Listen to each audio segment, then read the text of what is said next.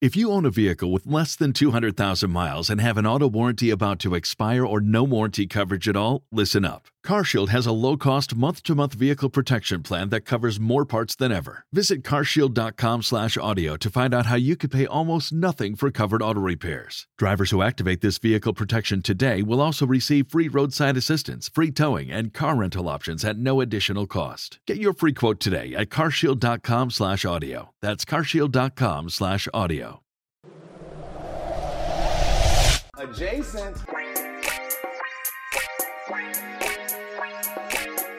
You're listening to the Sports Adjacent. Okay, I like that. I just learned something new today. Adjacent. With Jason Leisure and Russell Dorsey on the House of L Network. We're doing everything I dreamed of as an adjacent. Tony, I don't think you can't do the show with the Sheets and Giggles blindfold on, and you especially can't do it with the blindfold over your mouth. Oh, what up? That's not how you've been using that, is it? It's how I rock it. It's how I rep. All day, baby. No, we bumming. Feel me? No, I do not. Going back to that. What did you add last time? You added a new twist on it last time. You know, stomach? You know, stomach? You understand me for those out there that I didn't. I thought he said, "Are you going to stop me?" I didn't. See, I didn't know what he said. I got to be the Tony translator. Thank you. Because people don't. Because I couldn't figure that out. I guess I thought he was saying, "Are you going to stop me?" No, it does kind of sound like, "Are you going to stop me?" But do you understand me? Is what he was going for. Well, then the answer, the literal answer to that question would be no. There's a third level to that. Oh, okay. What's your next one? No, we gotta stick to you understand me first. we gotta stick to that first. We'll get progressively deeper into the culture as we go along. What happened, Russ, was when he first broke this out, I pitched him a segment where he could give us one of his crazy takes, which would be the easiest thing in the world for him to come up with. Normal. And then he just says, "You feel me?" till we are like forced to just relent and agree, for the sake of moving on. And he was very pleased about this idea. He liked this idea, except that the week that we were discussing it was the week Dion Miller was coming on, and that's the most nervous Tony has ever been in his entire life. Facts. I feel him on that one. I'm glad he was scared out of that idea. Yeah. There's an adult here. I better be good. Embarrassing us in front of company, that company being the great Dion Miller, I'm glad you avoided. We have to get her back, man, because honestly, I thought she was good. So that is my number one, governor on any of this is whether we think somebody is really good as a guest. I don't know if we've had one that wasn't. Everyone that we've had on that's been a guest co-host has been a great fit, and they should be, because that's why we're picking them. But I don't think I've ever gotten more feedback from people I know. I didn't hear it from random people, although I'm sure there was that too on Twitter or whatever. But people I know, it's the most feedback I've ever gotten about a co-host. My mom was like yelling at me when it came up. She's like, "I love Dion Miller." Like everybody. Even more than her, "I love Cam Ellis." I didn't ask. That's true. Because I know she's a big fan of Cam. Yeah, she wishes that Dion was her friend and Cam was her son, I think. Yeah. I get both of those things. No, Dion was amazing. I also got a lot of feedback on Dion from people. She's fun. And that's how Dion is. She wasn't putting on a performance for this podcast. I thought that might have been the biggest risk we've taken with a guest co-host, just because as great as Dion's personality is and as great as she can kind of fit anywhere, I think, it's definitely she's the epitome of class and being polished and all these things that our show doesn't even try to be.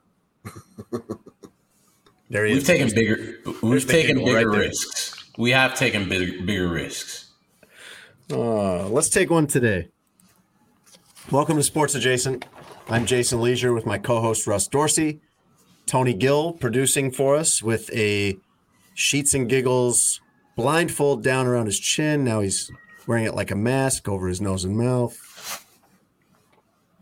Tony, are you snuggling yourself? What is? Yeah, you always do these hand motions. Yeah, we tried to tell you this. You know what it is on stomach. That is she's giggles all day. Take the blindfold off of your mouth, Tony. We're very proud to be sponsored by Sheets and Giggles. Happy to have them as a sponsor. And you know, Russ, they've made this they keep making this easier. They shortened the promo code. Now they're getting rid of the promo code. You don't even need it. This is the easiest thing. No, just click on the link. Just go to sheetsgiggles.com/SA. That's it. Done. Easy. We tweet it out all the time. It's in the episode description. This will be the easiest thing for you. You can go on there and get 23% off anything. And you definitely want this stuff, man. They have eucalyptus sheets, flannel sheets that are like a hybrid of eucalyptus and cotton, comforters, duvets, duvet covers. They made a blanket. I don't know if you saw this on their website, Russ, but they made like a eucalyptus throw blanket that they can't keep in stock. Yeah, I'm not even going to tell you to go try to buy it because they're all sold out. You can't get it. You can't have it. You can't have it. Nope, too late. By the time you listen to this, nope, too late. Gone. You click this link tomorrow. Nope, too late. There's a thing you can click on there to get notified when they have them back in stock, but you it's that nope, good. Too late. You can't. Okay, come. He's right though. That's the funny. They have everything else. Right. Everything else there very well stocked, and you can load up. You can deck out your bed. Russ, you just moved into a brand new place. Yeah, and you're getting all the nice stuff, everything you can, just completely decking this place out. And your bed sheets are Sheets and Giggles. Sheets and Giggles. I'm telling you, got the brand new mattress in. The guys from the furniture company brought the bed frame in. When I tell you, I knocked out that first night in this place with the new Sheets and Giggles bed sheets. It was 10 hours of solid KO. Yeah. If we were faking this, I mean, it's you and me. We're not professional actors. And then our third guy here is Tony. If we were faking this, you'd be able to tell. All of you would be able to tell so easily. For sure. I'm begging you. I'm trying to get you to try this for your own sake. Go on. You can. I looked. I was like, what's the least somebody can do to test this out? You can go on there and just buy a pack of pillowcases.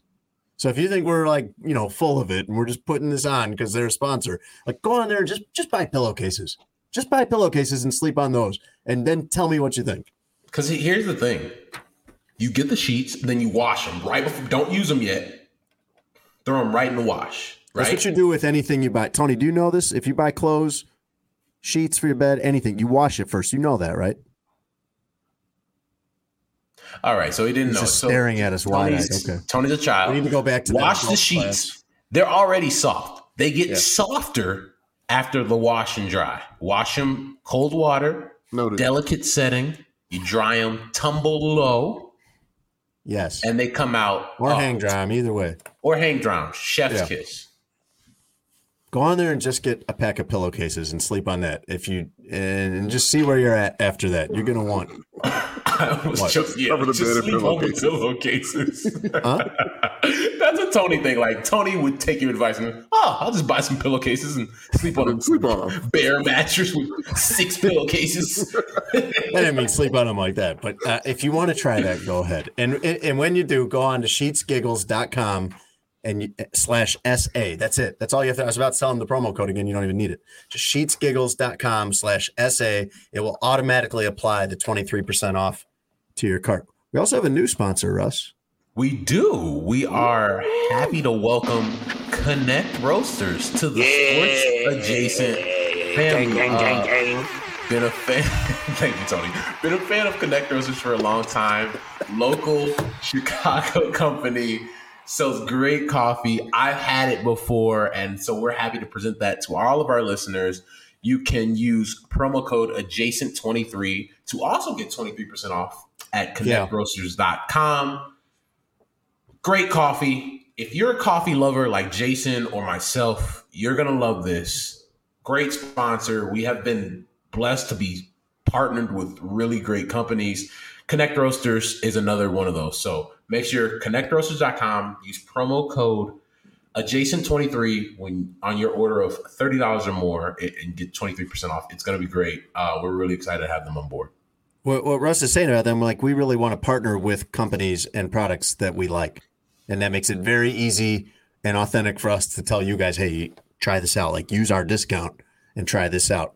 And 23% off is good. They saw what Sheets and Giggles is doing. They want to be 23% off, too, over at Connect Roasters. And I was writing down some notes about them, Russ. I just wrote down Chicago, because that's what these guys are.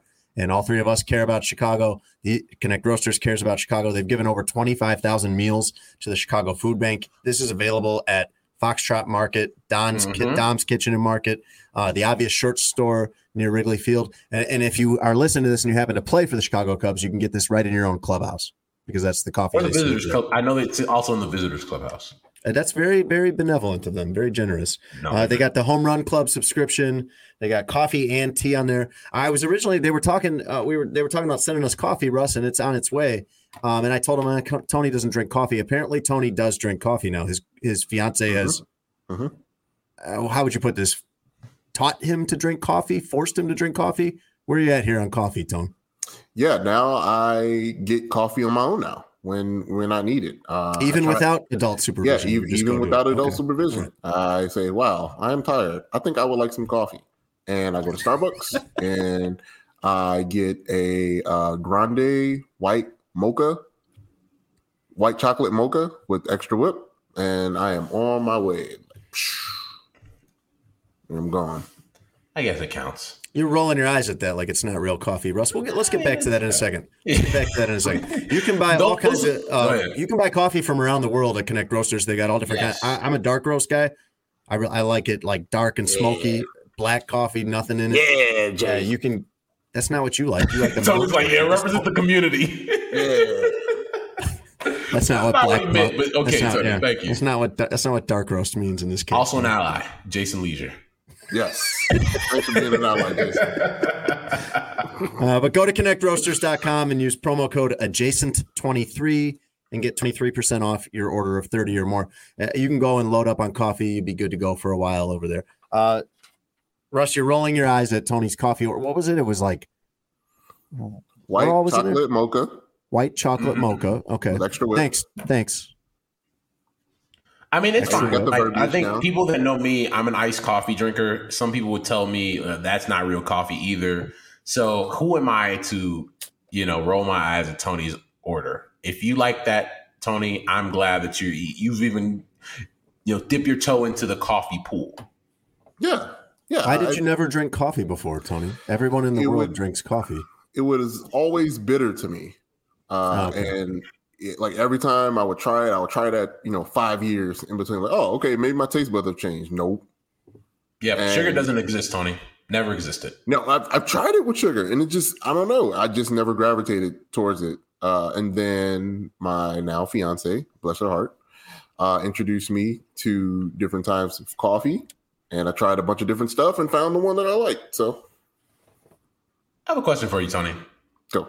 Your lovely fiance has introduced so much different stuff to you, brought a lot of joy, information, culture to your life. Yeah. Wearing pants. Yes. Yeah, big, huge thing for Tony to put on pants in public. And it's kind of frowned upon when you don't. Remember, Russ, he told us. Showering. Yes. Tony was walking around here funky. Exactly. During quarantine. Not how he would put it after. But by his admission of that he had recently begun showering very often. It was an admission of guilt of how things had previously been. Yeah, yes. We learned a little bit. Yeah. But my question for you, Tono, is what have you presented to Stephanie? Like, have you brought anything to like her? Like, she seems to be. Hey, she brought coffee, love, pants into my life. What have you brought besides the eucalyptus sheets of Sheets and Giggles, Tone? What else? Well, it's kind of like what Jason just mentioned, a strong dark roast of a man, that I present. Is that what your Tinder profile said? Is that how you described yourself? Strong, bold, dark roast of a man. Dark roast of a man. Yeah, man. I think from the region of Burbank. I think I've brought some joy and love to the situation. Obviously she's way smarter than me, so she brought the smarts, but she loves me regardless of my flaws. So okay, love you, baby. It's really sweet, but the electric company doesn't. You're gonna need more than joy and love to pay the light bill. Oh yeah, I do all right. He was also pointing to Stephanie in the background as he said that. I love you, baby. With the point.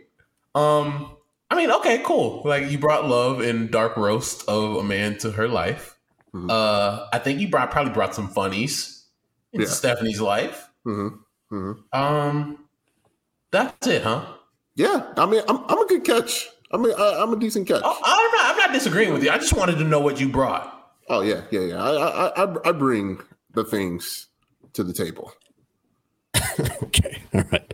I picture if, based on your description of her taking you to a Starbucks, you being completely overwhelmed and out of place, trying to figure out the menu. There's a lot of items on that menu. It's a whole different language. Yeah, a lot of it's in language. Italian, I believe. It's intimidating. What? How did you decipher? How much hand-holding did you need to figure out what to order at Starbucks? So that's a funny story. So the reason why I found that order and why it fit me was I think I stayed up late, working on some stuff, and I dropped her off at work, and I was a bit tired, but you do what you got to do. So I dropped her off, and I'm driving back home, and I see the Starbucks coming up, and I was like, I think I'm going to need some coffee to get me through today. Otherwise, I'm just not going to make it. So I call her 20 minutes after I drop her off and say, hey, babe, I think I need coffee. And she was shocked out of her mind. Like, okay, this is the real deal. So what do you think you like? So you're sitting there thinking, I'm sleepy. I need coffee. I got to call a grown-up to help me with this. Yes. Okay. So I call her, and she gives me a bunch of different options. I was like, I think I like that one. That sounds right. So I got it, the white chocolate mocha, extra whip, and boom, that's now my official order at Starbucks. Where have you taken her that she has been as overwhelmed and out of place as you were that day? Oh, well, she's way more cultured than I am. There's not one place. Yeah, but you're very weird. He's out of place. I mean, yeah. I'll ask you this, Tony.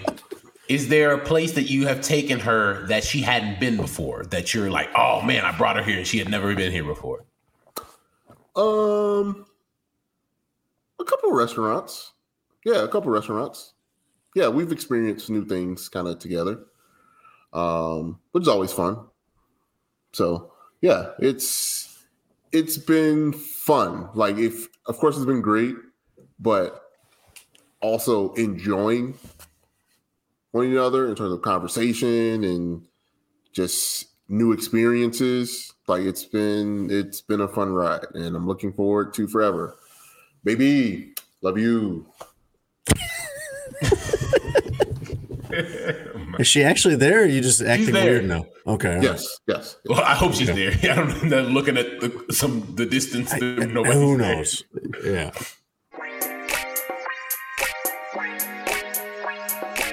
I want to talk a little bit about the NBA. They're wrapping up the regular season here. We're getting very close to the playoffs right now. And I don't know about you, but it doesn't – when I look at the current field, it doesn't look anything like I thought it would. You've got Miami leading the East.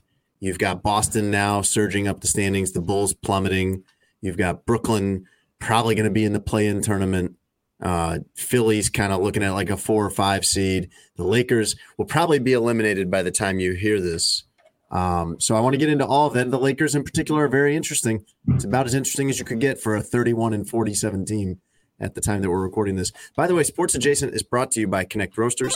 You can go to connectroasters.com and use our promo code adjacent23, and you'll get 23% off any order of at least $30. And it's not going to be hard for you to get $30 worth of coffee on there. They've got all kinds of coffee. They've got whole bean ground. They've got some single serve if you're somebody that's got a Keurig. But even if you're not, Russ, like, I have a Keurig, but I get ground coffee of the stuff that I like, or beans, and then grind it myself of stuff that I like. You can buy a little plastic adapter for like $1 to do your own, like, if you have ground coffee or whole bean coffee that you grind, to do that in the Keurig. It's very easy. You just rinse it out in the sink afterwards. So anything they've got is going to work for you. They also have tea. They've got the Home Run Club subscription coffee. So all that stuff is there for you from a great local Chicago company, great product, and you can get 23% off with our promo code adjacent23 on all orders of at least $30. Glad to have Connect Roasters. Tony, let's just start since we're talking Chicago and we're talking Connect Roasters. Let's start with the Bulls. What's gone on here with the Bulls? Lonzo Ball probably now going to be out for the season. That might be official by the time you hear this. The Bulls have slipped toward the middle of the pack. They're probably going to stay out of the play-in tournament, but what are you looking at with the Bulls right now?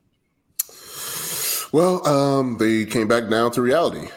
I think this now, like what Russ and I were saying? Just go back to like Russ and I's initial reaction to their free agency. Is it that they are who we thought they were? Yeah. They've gone back to what we all initially thought, a 5th or 6th seed in the East once teams started playing for real. And you can, and I mentioned this before, I think on this podcast, that I love the NBA because it's such a chess match during the season with the teams that are actually playing for things. So, you know, towards the beginning of the season when the Bulls were number 1 seed in the East at the beginning of the season, you know, you saw Milwaukee kind of hovering around the play-in area. You know, the teams that are actually playing for long-term goals and championships, they know like, hey, this isn't the time to press the gas. And in order for the Bulls to be or to look as good as they did, they had to press the gas every single game. So they only had one year. And once the second half started or, you know, even heading into the All-Star break, teams were like, okay, time to, you know, flip the switch, and we got to start prepping for playoff matchups in a long-term series. So when the real teams that are playing for things started playing against the Bulls, who, you know, some would say, hey, the Bulls are back. Hey, look at the Bulls. And teams started to take them seriously. Then you saw what their deficiencies were essentially the whole time. And I think I don't want to say they're being exposed, because it's like your level of expectation going into the year was dependent on you. And I think we all had a pretty decent view about what this team was and what it was going to be. But the fan base, you know, they get so excited for big moves. And drank the Kool-Aid. Like they drank all the Kool-Aid. And I was who could blame them after what they've sat through lately, though? Yeah, agreed. I'm not saying not enjoy. I enjoy watching them this year. And I think I probably enjoyed watching them a lot more than the super hype fan, because my expectations were that high. It was fun watching. We were on this podcast when they made the DeMar DeRozan signing, right? We were literally recording and Alex Caruso and all those things. I think for me, like, they clearly overperformed. Oh, yeah. Like their entire season has been, you got a career year from DeMar DeRozan. Zach LaVine played at an all-star caliber level. Great. You thought Zach playing at an all-star caliber level would happen. You didn't think DeMar would play an MVP for 4 months, right? You didn't think that would happen, but you got that. And then you played at an extraordinary high level. Then injuries happen. And then, you know, they were bum slayers. Like, and I don't say that to be disrespectful. They beat teams that they were supposed to beat, right? They did not beat the teams like Milwaukee and the Sixers and those upper echelon teams, Miami, those upper echelon teams in the East or the West. Like, they were clearly below those teams, right? Even when they were at the top of the East, they could not get over the hump and beat the teams that had championship aspirations. And I know I came on here and apologized because, look, those guys were the number 1 team in the East. So I get it. But, like, I always would come on here and say, hey, I'm glad that they made some moves, and I'm glad they're going to be better, but championship has to be the goal. It can't be, oh, we're going to be a top 3 seed in the East. Like, cool, but if you're going to be a second round out, you got to have a higher ceiling than that. Well, that's where, you know, Tony's talking about the chess matches within the season. I'm thinking about in the NBA all the time, the chess matches year over year over year. Where are you headed? When Brooklyn sees Philly make a move, when the Lakers see Brooklyn make a move, when Miami sees Milwaukee, everybody has got to counter what everybody else is doing in the big picture. And so with the Bulls, when you say it's going to be a problem if they're second round out, you know, that's a thud. That's a disappointing season. It's not if you're headed somewhere. And that's been my issue from the beginning of when they made these moves is, are they really headed anywhere? Okay, this team is looking like, you know, what you've put together here is maybe a 4 or 5 seed, and that is actually right around where they're sitting. But can it grow from there? And I don't think so. I think, you know, your best case scenario next season would be probably about this again, if everything went right. This isn't DeRozan's 32, I think, and Vooch is 31. Like, I mean, these guys aren't ascending players. I don't really see where this is headed. Like you're saying, Russ, if it doesn't seem like it's headed long term toward challenging for a championship. Yeah, your hope is that Nikola Jokic becomes a free agent, unrestricted, and signs with you in a couple years. Like you're hoping that you get Donovan Mitchell gets mad in Utah, right? You're hoping a superstar, tier one caliber player decides, Chicago, good spot for me. Yeah, and the whole thing was these guys know how to develop. These guys know how to bring in players to a city that may not necessarily be attractive for free agents. So they develop and build from within.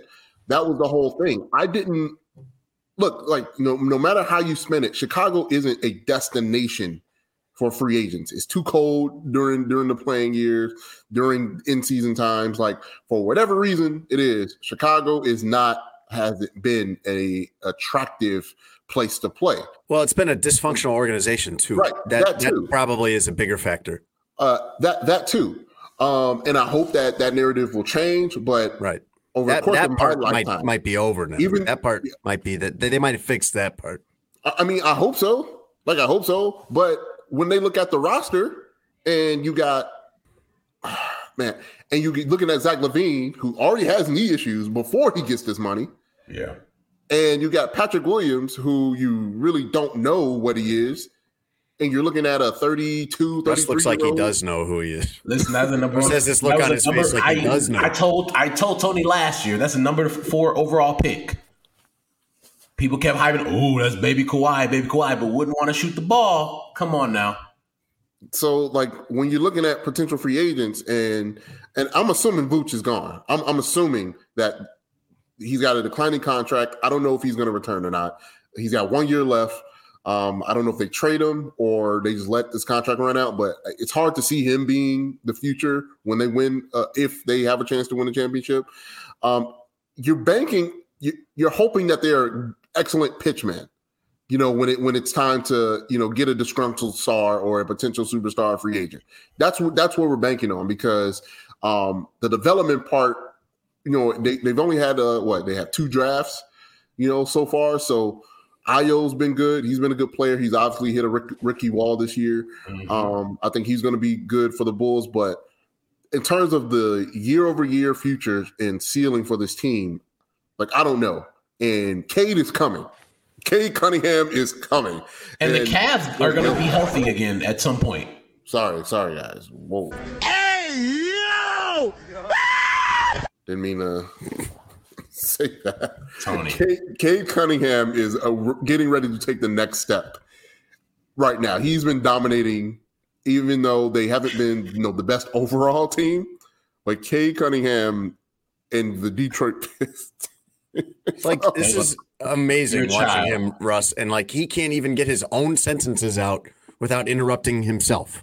But Tony's right. Like, what they're building in Detroit is legitimate. And Cleveland. What the Cavs have done this year shouldn't be taken for, like, Kobe Altman, what he built. You have Darius Garland turned himself into an all-star. You draft Evan Mobley. You have Isaac Okoro, Jared Allen, who you turned into an all-star. He got hurt. They started to decline. And Colin Sexton didn't even play this year after the torn ACL. Like, that's a team that is going to continue to draft well. They've already done it. They've proven that they can go find prospects from other teams and develop that talent. J.B. Bickerstaff should probably be coach of the year. I know he might not win it because they've taken a step back, but he should be in the top 5 in voting. Like, that's a team that the Bulls should be concerned about. So, Russ, they have basically the same record as the Bulls right now. Right. And both those teams are in the division. You got to see those teams 4 times a year. Milwaukee, Detroit, and Cleveland. And nobody, I don't know what Indiana's going through right now. It's a bit weird phase for them. But specifically Detroit and Cleveland, They look like they have brighter futures than the Bulls. Like, it's just the facts. Tone in the West when you see Phoenix that far ahead. Phoenix, again, you know, we're doing this on Tuesday nights. I don't know what it'll be by the time you guys listen to this. But as of Tuesday night, Phoenix could win 66 games this year, which is that's an incredible season for anybody. I when you look at Memphis, well behind them in the standings. Golden State, well behind them in the standings. Do you see this as just Phoenix over everybody, or do you think that the Grizzlies, the Warriors, the Mavericks, one of those teams has a shot at them? And really somebody else should be the favorite, even though record-wise it's telling you that Phoenix is the favorite. Nah. This isn't one of those, Atlanta Hawks years, right, with the Kyle Korver, Joe Johnson, Al Horford, Atlanta Hawks. This is not one of those years where they're taking advantage of, a weak conference. Like, Phoenix has been killing everybody, and it's not even close. I don't see anybody beating them in a 7-game series, just because I look at those other teams and they all got. I mean, the West is good, but they all got flaws, and you can't tell me what the flaw is for Phoenix. They got shooting, they got athleticism, they lock up on defense, all the things that you need for a sustained playoff run. They all have it. They got health. Chris Paul is back. All those things are looking their way, and I don't think there's a team in the West that can stop them from returning to the NBA Finals. Golden State would be the candidate for me. As much as I enjoy watching Ja Morant play, I think the Golden State, more so than the Grizzlies, is the team that could do it, and partly because they've been there before. They've got the guys that have done this before, and they look a lot like the Golden State teams that we remember from a few years back. I think my thing with Golden State is clearly haven't been themselves in the second half. Like, you finally got Klay back to being Klay. Then Draymond has hurt. Then you get Draymond back and Steph is hurt. And I feel like they ran out of time to really find a consistent rhythm together. Like, you never had those three guys on the court, so you could really get that old school feel again. And while I trust that they have the experience, you don't want to be in that first round of the playoffs trying to figure things out. I think there's a lot of teams in that boat. Yeah. I mean, Steph was at the beginning of the year, was like, oh man, Steph's going to be MVP again. And then you start noticing things. He's not as young as he used to be. He's not as healthy, as he used to be. Klay didn't look like same old, Klay. He had a couple games where he was like, oh man, Klay's back. But for the most part, he hasn't looked like an all-star player. Those guys certainly have the experience. But I look at the rest of that roster. Like, I mean, they're a really good team. They're a really good team. They're going to make some noise in the playoffs, but I don't think they match up well with Phoenix and what they do. Way down the standings in the West, you'll find the Lakers. And we've been talking a lot here about Winning Time on HBO. Good time. If you're a Laker fan, good time for that show to be on because you need something else to watch. Lakers at 31-47. As of this recording, very well could be eliminated by the time you hear this, even if they're not. Pretty good chance. Like, even if they were to get in, they're going to get in that play-in tournament as the 10 seed. It's pointless. This is going to be, Tone, the worst team that LeBron has ever played on.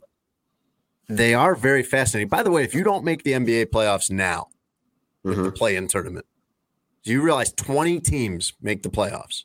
Yep. There's only 10 that don't. 20 teams make it. You have to be very, very. There are bad teams that are going to be in those play-in games.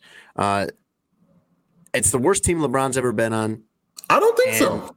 Has there been a worse one? There's not. Those Cleveland teams are. Those Cleveland teams are awful, Jay. I don't think they had this bad of a record. 31-47. He won with a team that was this bad. No, record-wise, you're right. You may be right. Maybe his first season in the NBA, his rookie year. Maybe his sophomore year. It's my point is it's hard. It's hard to have LeBron James and have this bad of a record. Oh yeah, especially with a supposed another all star on the same team and Russell Westbrook. Like it just shows that hey, even though his individual play did decline, I think a couple things happened, right? Teams needed to catch up with LeBron. He was dominant. He was going to the finals every year for like 10 years. Teams needed to be better to beat him. collectively. When you say, hey, I don't have an individual player better than him, okay, I need to build a roster that's better than him. It's an arms race. Right. Teams took – once LeBron went to Miami, then it was like, okay, he's the best player and he's going to be on the best team too collectively. Okay, now we need to catch up to compete. And once that timeline started, it became harder and harder for LeBron to, you know, win those championships. He was getting to the finals. He was ahead of the game at the time. It was revolutionary that he did that, and then that's what everybody's done since. Right. And you look at Philly even going beyond that, and Brooklyn, like they're just trying. Everybody is trying to stack up stars like that. That's the game. That's the blueprint for the entire league now, pretty much. Right, and you know, it's essentially been his downfall. Now, as a Laker, he won the one championship, but 1 year didn't make the playoffs at all. The another year had to go to the play-in and then lost, and then this year he may not make the playoffs. He probably won't make the playoffs again. Even if he does, it's irrelevant. It doesn't matter. Like they're not doing anything. They're not going anywhere. I saw a tweet by, you know, a guy that I'm a fan of, and guy that you know, Mike Ryan of the Dan Levitard Show, and he tweeted out something. I was like, wow, this is the tweet of LeBron's career is right here, where you give kudos to LeBron for doing it his own way. He got two championships doing it his own way. But you can't say, like, Miami was a great or is a great organization in terms of how culture, in terms of how they build things. You can't tell me LeBron doesn't win as many or more than what he got once he left Miami if he just stays there. Like that's been his downfall. If he wanted to do, and again, kudos for wanting to have. Yeah. If they can't pay me enough, I want control over the organization. He was the first to ever do that. Kudos to him for doing it. But when you're looking at the amount of winning that he left on the table, tons. Because he left a good organization in Miami and he didn't trust Pat Riley to build the proper team around him, this Lakers experiment was a failure. Was a failure so far. Pat Riley has done better putting teams together since LeBron left than LeBron has, I would say. Hasn't won the championship, though, so I guess it's like you pick and choose, right? LeBron got the chip. Pat hasn't won one since. He can always say, hey, I won the one in the bubble. But it doesn't feel... It counts. It counts. I mean, I'm not going to dispute that. Yeah. Like, it just... yes, it does. But, like, it just doesn't... If we look back and that's the only one he won, if that's the last one that he won, it just won't feel as good as if he won one this year or his first year or whenever. Like... It just doesn't. And him and Anthony Davis were interrupted. If you go back to before the pause, before everything stopped in the NBA that year and in sports across the board, you would have said the Lakers would be a worthy champion that year. They were. It's not like they weren't. And then when they got to the bubble, they got hot or something like that. I mean, that's a credible championship to me. I just think. We, as people who love basketball, were sold this bill of goods that, Anthony Davis is going to get over there and it's going to be a wrap for the league. And it has not been a wrap. It's been a wrap for Anthony Davis more than anything else. Or Anthony Davis is constantly wrapped in some type of cast. Correct. Or street, a.k.a. Anthony Davis, a.k.a. street clothes, as Charles Barkley likes to call him. That's his nickname now? Yeah. He doesn't have Kyrie to bang on, half man, half a season. So now he's going to Anthony Davis. That's a funny joke. That's a good joke. Well, these are the two questions now you're presented with the Lakers, who, beyond being one of the prestigious teams, they are still one of the interesting teams, and they still have LeBron James. Again, it's hard to be this bad with LeBron James on your team. Historically, over his career, no team has been this bad with LeBron James on its roster. But you have Anthony Davis now for at least two more seasons at $80 million over those two seasons. Then he has a player option after that. Russell Westbrook has a player option for next season with the Lakers for $47 million. He would be crazy not to take it. Oh man. He'd be crazy not to take it. So you're looking and who's going to take that in a trade? Good for Russ. Yeah. But this is the thing now, Russ, is like, A, what do they do going forward? And B, LeBron's 37. We know he's going to hang around until Bronny comes around. So he's got three more seasons at least that he's going to hang around and wait and keep playing. He's got four titles. Like, do we still care about, are we still interested in following his pursuit of at least getting to six? And does he have any chance of doing that? When you look around the rest of the league and you see what Brooklyn's plan is, you see what Philly's plan is, you see what Milwaukee already has, you see what Golden State already has, you see what, you know, Dallas is going to be in the mix for any big free agent that comes along. Everybody is trying to stack up their three. You're them. You're stuck with these three for at least next season, probably. I think it's highly doubtful that he even sniffs five. Think about this season. He's averaged 30 points a game at 37 years old, and they are about to miss the playoffs. Yeah, he's still good. Yeah, but how much longer, even though LeBron is... We keep asking that, and he keeps being good, though. We keep asking that, and he's still good. But what if it doesn't happen? I believe in LeBron until it doesn't happen. But, like, there could be a year where he gets hurt, right? Or Anthony Davis continues to get hurt, right? Like, you can't keep being this, well, it's LeBron, so we got to give him a chance. No, that doesn't exist because he was the best we've seen him in a long time at 37 years old, and they ass is going to be at home watching with us. Yeah, I mean, there's nothing wrong with LeBron as a basketball player that's going to stop him from winning. It's everything else that comes with LeBron that prevents him from winning. And all that comes with him not helping an organization outside of him being great at basketball. Like Brian Windhorst, who has been an insider on LeBron for, you know, the entirety of his career, since who knows his stuff, right? He made it plain. He's like, look, there's too much stuff that comes with LeBron at this age now, right? He expects so much, not basketball-wise, from an organization and so much control from an organization. How can you truly build something with him on the team at this point? If he has to okay literally almost everything in order just to have a chance for you to sit at a meeting with him to be on your team, how can you truly build a roster that's actually good? He's defeating himself. He's fighting himself. And then he shies his hands away when it looks bad. Right. Like this season, like, and he starts talking about Sam Presti. Yeah. Like he's doing it. He's doing this to himself. Like, and it is not due to his basketball play. It's all because of what comes with LeBron. I don't want this to come off as like LeBron hate either, because we as a podcast love LeBron James. I love watching LeBron James. We love LeBron James, but like you can't pretend like they're not. Like, this don't work. They put together the oldest roster in NBA history. Mm-hmm. I mean, Westbrook at this point was everybody thought that was a mistake from the start. I don't know what other move they could have made. I don't know who else there was. DeMar DeRozan, Buddy Hield. There were plenty of better fits out there. Plenty of better fits out there. That's LeBron's call. If you can't be the guy that acquired all this power, and then when you use the power and you wrong and you miss, you can't say it's not your job.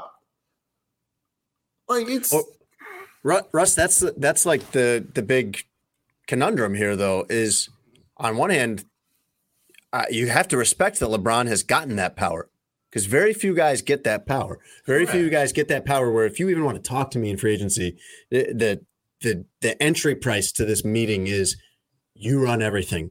You have control over everything, and you want to earn that in whatever field you work in. You want that power, and so now you're asking him to have dedicated his life in basketball toward gaining that leverage, gaining that power, that control that players so rarely have, and forfeit it. No, I think I think to have sustained winning, there's a level of trust that needs to happen. Between the players and coaching and management. Like, it's the only way to sustain that much. The Bulls dynasty, right? Michael hated Jerry Krause, but Jerry Krause didn't listen to anything Mike said in terms of player or grabbing. Mike wanted all the North Carolina dudes. Yep. Jerry Krause, the bad ones. Right. Jerry Krause did his job and did it correctly in spite of Michael Jordan because he knew how to build a team. And because he listened to himself and his scouting staff and his development guys and his coaching staff to a certain degree before he wanted them out, they won. They won. And Michael had to trust Jerry because Jerry was doing his job. He was holding up his end of the bargain. Now, I think LeBron, he's had issues with that. And look, the pendulum is going to swing the other way, right? LeBron has made it available for players to have a lot of power, and I think too much power. I think James Harden, Ben Simmons. Yeah, like he opened up a Pandora's box of guys that can't handle that type of authority over an organization. But teams like the Miami Heat, teams like the Denver Nuggets, teams like the Phoenix Suns, the Memphis Grizzlies, that are working with their players to develop a strong relationship. The Milwaukee Bucks, Giannis, right? Like, if that was a bad management team, Giannis is like, nah, I'm out. I don't trust y'all. Giannis trusted them and stayed where he was. And I think that's where it is. If you deem an organization incompetent to help you, then you have that power to leave. But once you have a good one, no matter where the market is, just stay there. Just stay there and build. And a lot of people would have said, hey, I thought one of them would be like, yo, it's a wrap. Giannis is gone. And he trusted them, and then you know what they did? They went and got Drew Holiday. Mm-hmm. Yeah, he never liked the power dynamic in Miami, even though those are his best years. Those are the best teams that he's been on, and that team has continued to find talent and put good rosters together, and went all the way to the finals against him in that bubble season you're talking about, Russ. And he has not been able to do the same, but I can't envision a scenario where LeBron is self-aware enough and honest with himself to see that, and B, is willing to forfeit all of his hard-earned power and control. It may be too far gone now. I mean, but then what's left of his career then, though, Tone? So like what like we watch him and the rest of the league as theater. Like, what's the last act? What are the last 3 or 4 years going to be here? What are we watching for? Stat chasing, just to see him chase records and nothing else. Yeah. He can't be content with that, can he? I mean, I don't know. I mean, if he's going to get in his own way, I don't think there's anything that can be done.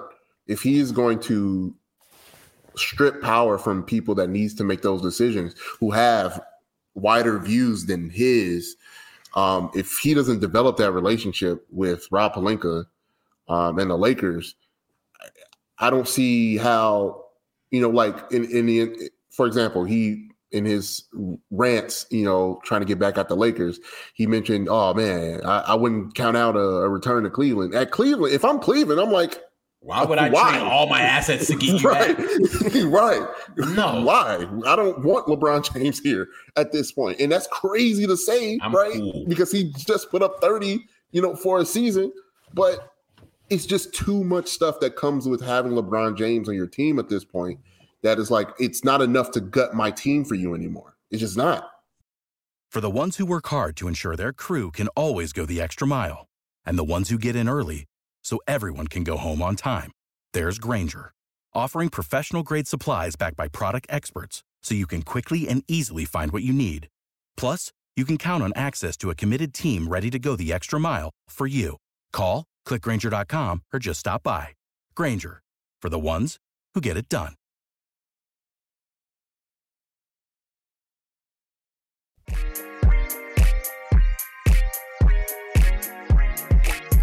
Let's talk college basketball, Russ. I want to tell you in detail all of the college basketball that I watched during the tournament. Please tell me. On the very first day of the men's tournament, I went over to Lawrence's house with Tony and watched games till about midnight, and then have not checked back in since. That's it. Well, then, a lot has happened since the last time you checked in with men or women's college basketball. Yes.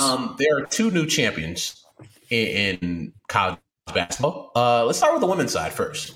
South Carolina, they are the new champions. Dawn Staley has built a powerhouse, winning another championship. And I think when we look back at Dawn Staley, and what she's built at South Carolina. We're going to have her in the same conversation as Geno Auriemma and the late, great Pat Summitt. And the reason I say that is Geno Auriemma had never lost a Final Four before. He'd been to 14 straight and never lost a championship game, right? So either he made it and won or they didn't get there. I think you have to knock off Geno at some point to really get to that next level. And now that she has, that's a destination. And I think what I really love about Dawn Staley is you look at it and you say, this is somebody that was successful at every level, right? Had a successful WNBA career, had a successful international career for Team USA, and then said, you know what? I want to continue to help build women's basketball. I'm going to go to South Carolina. And since she got there in 2009, has turned that program into one of the best programs, and not only women's sports, but overall in college athletics. And I think it's really dope. Yeah, Russ, I have it in front of me right here that just since 2014, she's been to 4 Final Fours and won 2 of them. And she's going to be somebody like Billy Donovan was at Florida, where you're building something out of nothing. I mean, who would have thought, of all places, you'd build a women's basketball powerhouse at South Carolina? They hadn't had anything like that. I always have a lot of respect for someone who can build it from scratch, basically from a blank canvas like she did. And she's not only done that, like you attract the number 1 player in the country, number 2 player in the country, number 5 player in the country. Like she had a player in Aaliyah Boston that was clearly the best in women's college basketball this year. And you can bring in Asia Wilson, who then goes on to be a phenomenal player at the next level, and continue to bring those players in. Like, you know, Pat Summitt did bring in people like Candace Parker, or Geno did bring in people like Paige Beckers, who took the college basketball by storm this year, or Brianna Stewart, or all the amazing players he's had in his time at UConn. And just wanting to continue to push not only women's basketball forward, but, you know, it's been really important for her to, hey, we didn't get here by ourselves. Like, there were people who covered us like we were the best team in the world, not only the best team in women's college basketball. And that's really important. Like, hey, you did something that other people weren't doing, and I appreciate you because, like, you cared. It's just a dope story. And I think it's really cool to see how somebody like her, who had achieved everything as an athlete, says, you know what, I want to continue to build that. And she's just doing a fantastic job at South Carolina. Only 51, by the way, also could coach for 20 more years. Tony, you were blowing up our phones about this. Why are you so excited about Dawn Staley? Yeah, I think it's because, you know, coaches like Geno have dominated.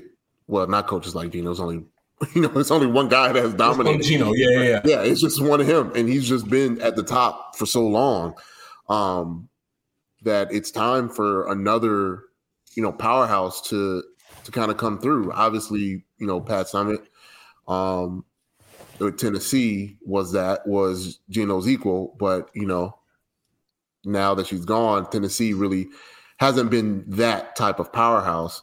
And it's been a while since Geno done it. You know, there's been a couple here and there to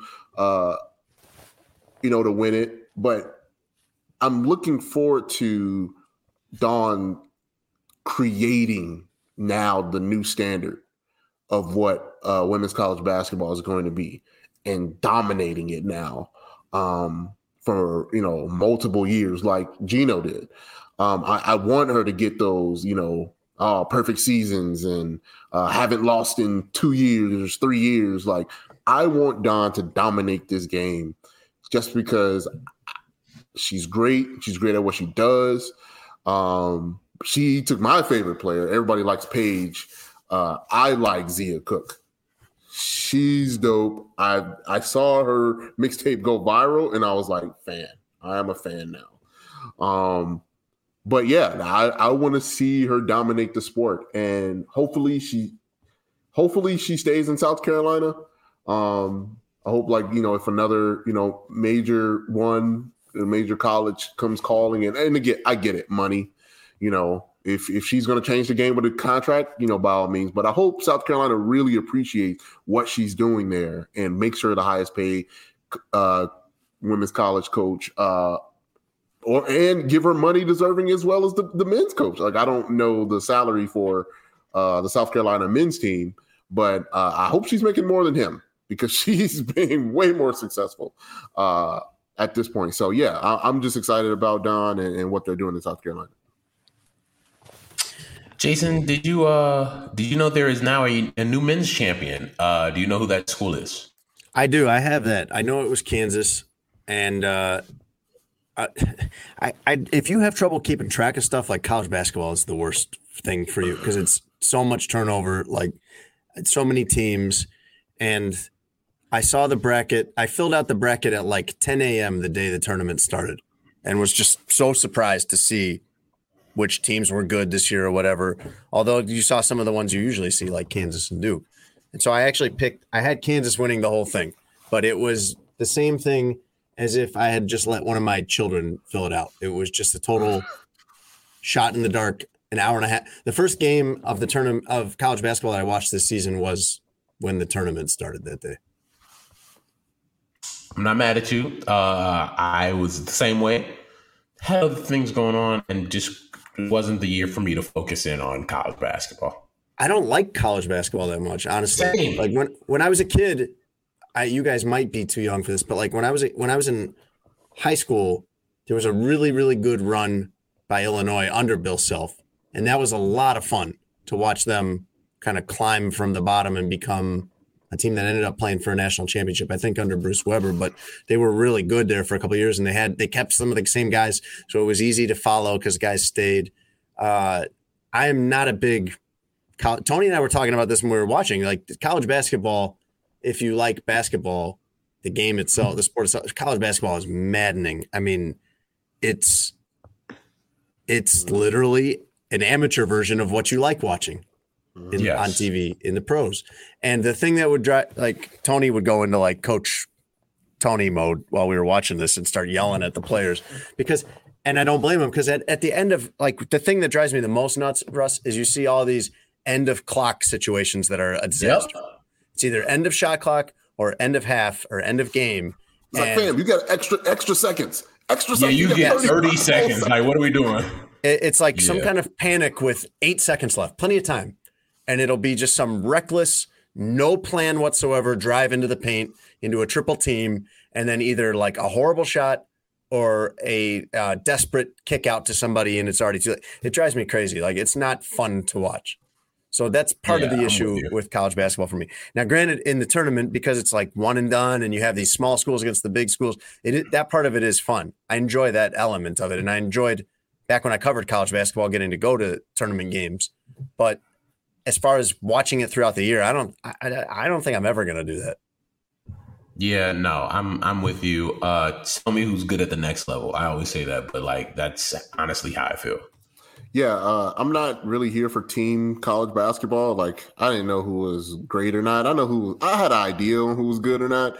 But I'm mostly in it to watch for prospects for the next level, and that's what I'm in for. I do my researches on, okay, what does the consensus say at the beginning of the year of who should I be looking for, and then I try and watch those guys throughout the year and see what they project as you know, NBA players. So that's kind of what I look for. But yeah, the college game, it's and you know, you really got to watch out for the guys that the people that man. Love that college game, hate the NBA. That is a small tale of the kind of person that this human being is. And the college game is so pure. Yeah. Wonder why. The guys love the game. A lot of teamwork. Let's. What are the other verbs that they adjectives like to use? It's we over me. College basketball is about the name on the front of the jersey, which it's not. Come on, man. Never has been. Like, who are you kidding? these guys are choosing which school will get me to the. How do you think Calipari keeps getting all these guys? You think because all these guys around the country, they got so much pride in the state of Kentucky when they live in Chicago or New York or wherever else. Like they're going there. Like, that's my ticket to the pros. Fam, I don't want to watch Tyler Hansbrough play at UNC for 18 years, bro. I'm good. I'm so good. I mean, Russ, what did you find?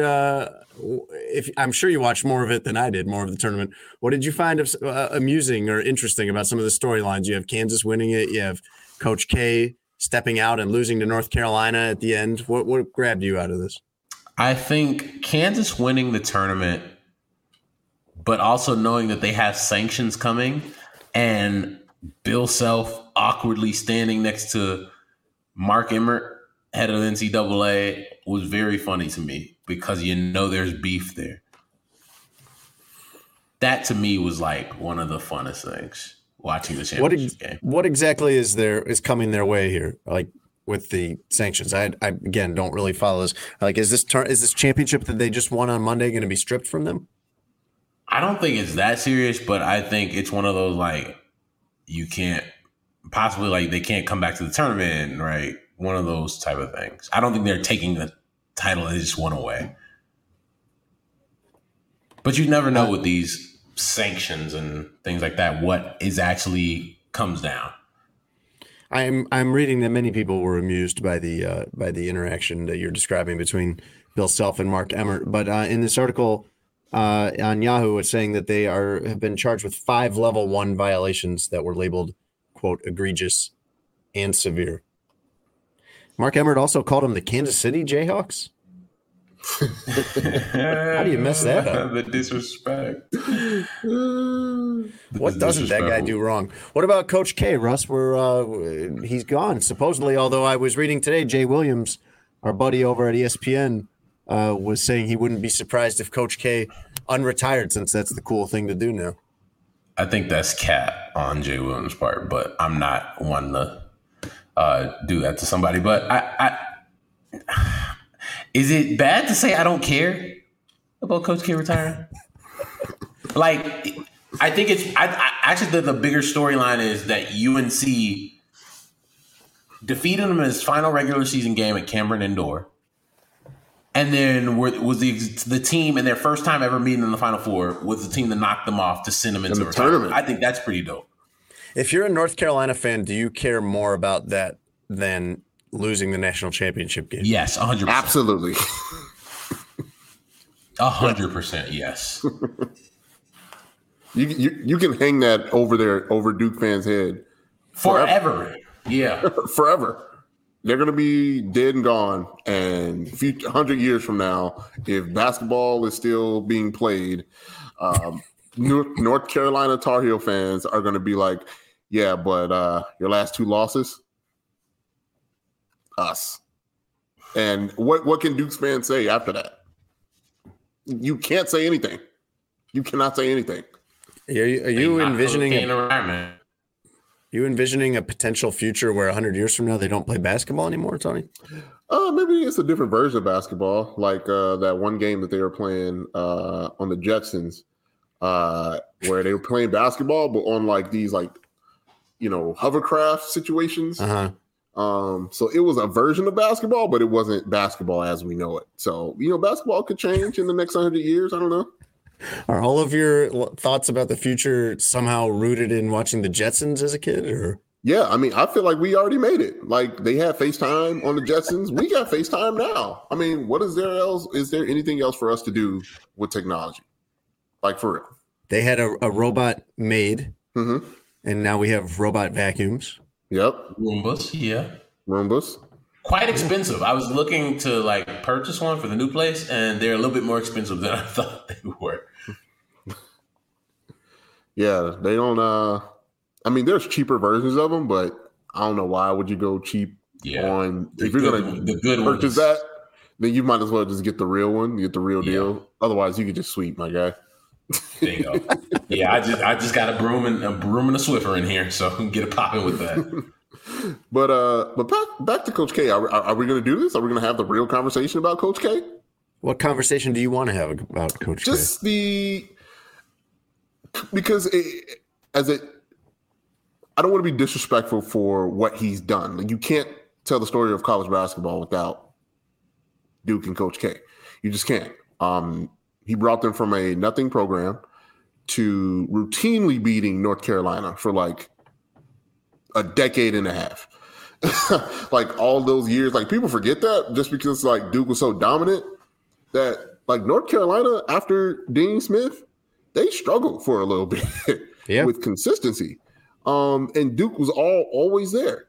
And they had the players that you hated, but they kept winning. And it's a funny thing that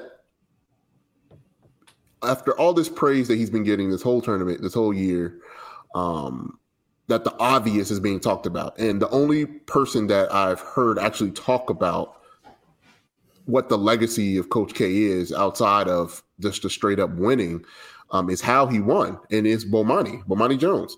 And I was like, finally, like somebody mentioned the obvious in a, elegant way. Like, obviously, we had the Fab Five 30 for 30, right? With Jalen, just kind of speaking bluntly about how he felt about Duke and how they went about business, how they went about recruiting black players.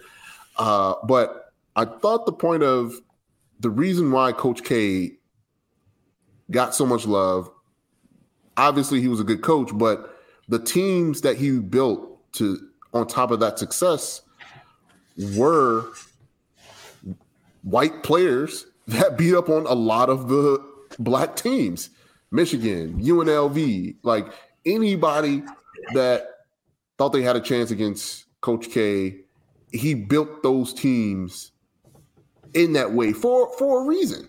And it took him, I don't know if you guys remember when he was talking about the one and dones, when it first started to happen, he was super opposed from that until he needed the one and dones. And then he had to change tune a bit. That. But the legacy of Coach K started with that narrative. America, it was a tough time, right? In terms of divideness, if that's a word, is not a word. Divisiveness. In the country, and America had their team, which is Duke, and I just thought that it was important that is also a part of his legacy as well. And it's not bad or good. It's just kind of the way he chose to build up Duke in the way that they, beat teams. And they were good. They were good. They had good players. But I don't want to deny what it was and why that he gets a lot of praise that he gets. How much of a part of his legacy do you feel that should be, or how prominent should that be? You're talking about something that happened 30 years ago, and that he disputes what Jalen Rose said. He called what Jalen Rose said very insulting, for example. And that's clearly not how he runs it, how he's been running his program lately. So how do you balance that? How do you balance what you see as somebody's past versus how he's run his program in the last however many years? Because he didn't do very much winning after that. At least not to that point. Like, this whole thing, like, he's had good teams, right? I think he had, like, in terms of recent years, he's won it with that Jahlil Okafor team. But the rest of those teams, they didn't win. Right? I mean, he had Kyrie, they didn't win. He had Brandon Ingram, didn't win. Had Zion, didn't win. So he didn't win much after that stretch. He won because of those teams. The Christian Laettner teams, the JJ Redick teams, like he wanted a specific kind of team, and it was obvious to, at least to me, maybe I'm just saying things, but when it came down to it, the actual winning that made him a dominant force in college basketball wasn't because of the one and done players. It was because it was with the John Shires, the Christian Laettners, the players that he chose to recruit. And when he did recruit black players, it was a certain black player. They wouldn't recruit in the inner cities for a while, for a reason. And I don't want to act like that's not a part of how he built Duke up, because it was up until he needed to stay relevant. And then the one and done's came to Duke. I think you would look at everything that you just said. When you tell the story, you tell that part, like with Coach John Calipari, right? He built his name on one and dones, right? Like everything that he became since 2000, right, has been because, all right, like I know where my bread is buttered. I know who I want, whether it was at Memphis and then what he did at Kentucky and every stop in between, even, you know, after he came back from the NBA, it's like, okay, I'm not going to do it the Coach K route. I'm going to come in here with these pinstripe suits and I'm like, yo, you want to get to the next level, come to Memphis or come to Kentucky. And that was the way he did it. Like, are there going to be things where like, hey, this is what also came with playing for John Calipari, right? When you tell the story, Rick, there's going to be a lot of stuff that you talk about. So I think every major coach, when you're talking about college basketball, there is going to be a chapter or two or three where it's like, hey, while there was a lot of success, this was also included in that. And I just think if we're going to, you write the Coach K book, like, hey, this should be noted.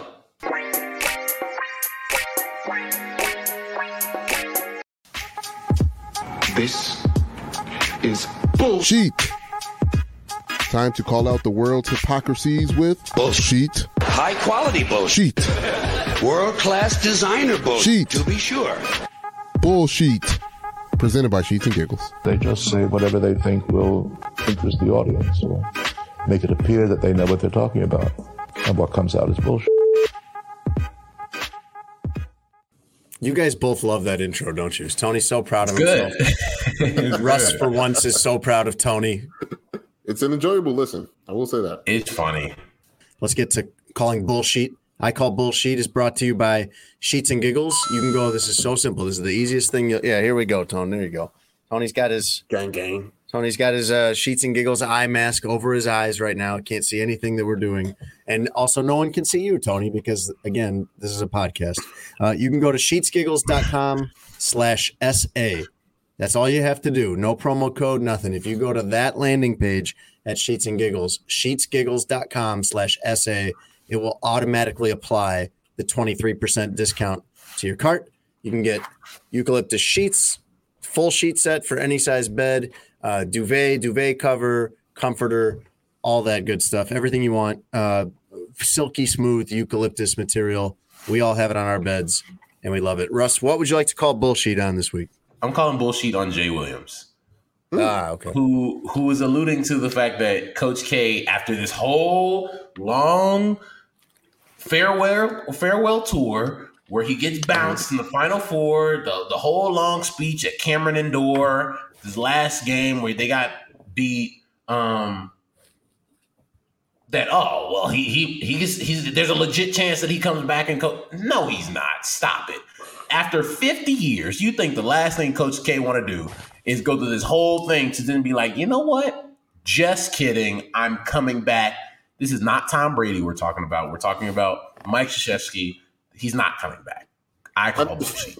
And this isn't football either. It's not like, you know, just because you went to the Final Four one year, that doesn't guarantee you another trip the next year. Like, you're probably going to lose more than half those players that you got because, you know, they were highly touted going in. They're going pro. And you have to redo this with another team? Like, college basketball doesn't work that way. No. I would imagine it would be just emotionally and mentally exhausting to go through a farewell tour. And then at the end of that, to sit there and be like, oh, I'm going to come back and we're going to do it all over again next year. I couldn't imagine wanting to do that. And your handpicked guy, John Shire, shout out to John Shire, Chicagoland guy. You've been learning from him. Hey, John, when I'm gone, this is what you need to do. John's been doing these recruiting visits already for the last year. Like, hey, I'm going to be the new head coach at Duke. And to then say, just playing, bro. That'd be funny. I mean, that happened on the HBO show Succession. The old man was like, nah, I think I'm going to come back for the next 10 years. What? At Coach K's age, dog, like, what would make you think he would? Dude, him and his wife walked out of that arena. The no look on his face said, yeah, I want to keep doing this shit. No. And, like, while I would love to do my... That's good analysis right there. As much as... The Christmas buddy cop movie with Danny Glover and Mel Gibson. Lethal Weapon. The Lethal Weapon where Danny Glover says, I'm too old for this shit, Riggs. I just don't think he's going to do anymore. Like, I would love to keep doing my Coach K impersonation, but, like, at some point, he has to call it quits. You're not bad. How are you doing the Coach K impersonation? What are you drawing from? Are you just that good at imitating Coach K, or is there like a teacher or a basketball coach from your past that you're channeling to do that? Like, no, I'm pretty good at impersonations, and like I've heard them often enough. I live in Chicago, so I know the different accents to draw from, and so you listen often enough. And, our student athletes, we feel, are the most elite in college basketball. It's pretty good. Thank you. If Coach K is there, what's Coach K's reaction to the Jay Williams suggestion that he might unretire? There are no black people in here. No. Tony, it's not your turn, and that doesn't really apply. We can't do Richard Williams for a while. I think Will made it possible. I think Will has canceled Richard Williams impersonation for a while. Coach K's response to Jay Williams. Yeah. Well, I love Jay, but I don't think at this time our student athletes deserve to have a coach that is going to be dedicated day in and day out, and that is John Shire. The key to your key phrase there is student athletes. You keep trying to work back on that because that's where it really comes through. But no, but you gotta listen. He loves saying that. That's his favorite term. Our student athletes. Not a player. Oh, you got to keep that narrative going. You got to keep that narrative going. This is the professional. Yes, these Tony. Are student athletes. These are our student athletes. Yes. Just like Richard Williams' key phrase is black people, Coach K is student athletes. Yeah, you got to say that for every impression, there's a phrase that triggers it for the person that's doing the impression. So like whatever it is that's what gets you. It's like the lawnmower where you just pull the string and it's like, student athlete. All right, now we back into it.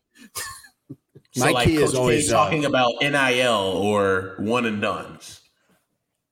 My key is always referring to myself in third person, so you know who it is. That Jay Williams report is nonsense. This is Coach K. Then you know. Then you can tell. This is Coach K. I'm Coach K. Come on, I'm Coach K. I'm calling bullshit, Russ, on Rob Gronkowski. Rob Gronkowski of the Tampa Bay Bucks, or actually of nowhere right now because he's a free agent, tells TMZ Sports that he is undecided on playing this season. Gronk is 32 years old. On one hand, I'm like, what's he going to do? He's not. I don't think Gronk is going to go to law school now. Mm-hmm. On the other hand, he might be able to just make a living off partying. But the part that I'm calling bullshit on is that it's up to him.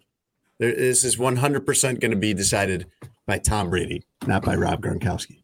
He's got to check with Daddy to see whether he's playing. Oh, my God. See, I can't. All right. I mean, kudos to him. I mean, he enjoys playing football with Tom Brady. They have this unspoken, way they play football on the field that hasn't been matched by any pairing, quarterback, receiver pairing in the league. And he doesn't want to play football with anybody else. And if he has that choice, it's like, hey, I want to play football the way I want to play football and the way I like to play football. And if you have that opportunity and you have that choice, that's it just shows how good he is because anybody will take him right now because he's still good at football. Even though this is like a lesser version of Gronk, he's still really good. He's still better than anything you've seen play for the Bears at that position in a long time. He had, in 12 games last year, Gronk had 55 catches for 802 yards and 6 touchdowns. I think all Tom Brady has to do is text him what date he needs to report, and he's going to be there. Mm-hmm. Yeah, I mean, he doesn't need training camp. He will work himself back in shape. He's not, a 1,000-yard receiving tight end anymore, but when you need him, when you need him and Tom Brady wants to throw to him, he's catching the ball.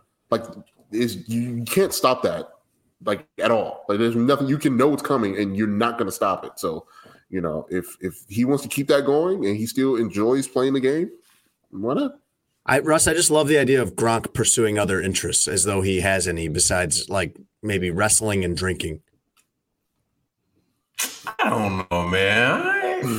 I want to give Gronk a little bit more credit than that. Like, you think he's doing oil pastels? Things? All right, now you're patron. You think he'll be doing some reading? I think people like Rob Gronkowski, and when it comes to what you do after your sports career as an athlete, that's all that matters. Do people like you, and do people want to pay you money to do things? Yes, I think they want to do that for him. And they want to pay him money to host party boats. He could make a living doing that. Done. Easy. He's only lived off his endorsement money. He hasn't even touched his NFL money his entire career. Like, he's a fairly smart guy. There you go. Speaking of which, yeah, Jason. That was funny. Remember when the Gronk boat happened and it took the world by storm? I wish Sports Adjacent was around when that was going on. One of us, Russ, you would have pulled up to that, right? Oh, the Gronk boat? Yeah. Oh, yeah, for sure. I would have been there. I would have at least gone 15 minutes. It was going on. You know what I'm saying? Grab a little drink, say hello to some people, shake some hands, kiss some babies. But that's how I would have been 15 minutes in and out. Man, I don't know if this is going in. I may have to bleep this out. You know what? Elevator music.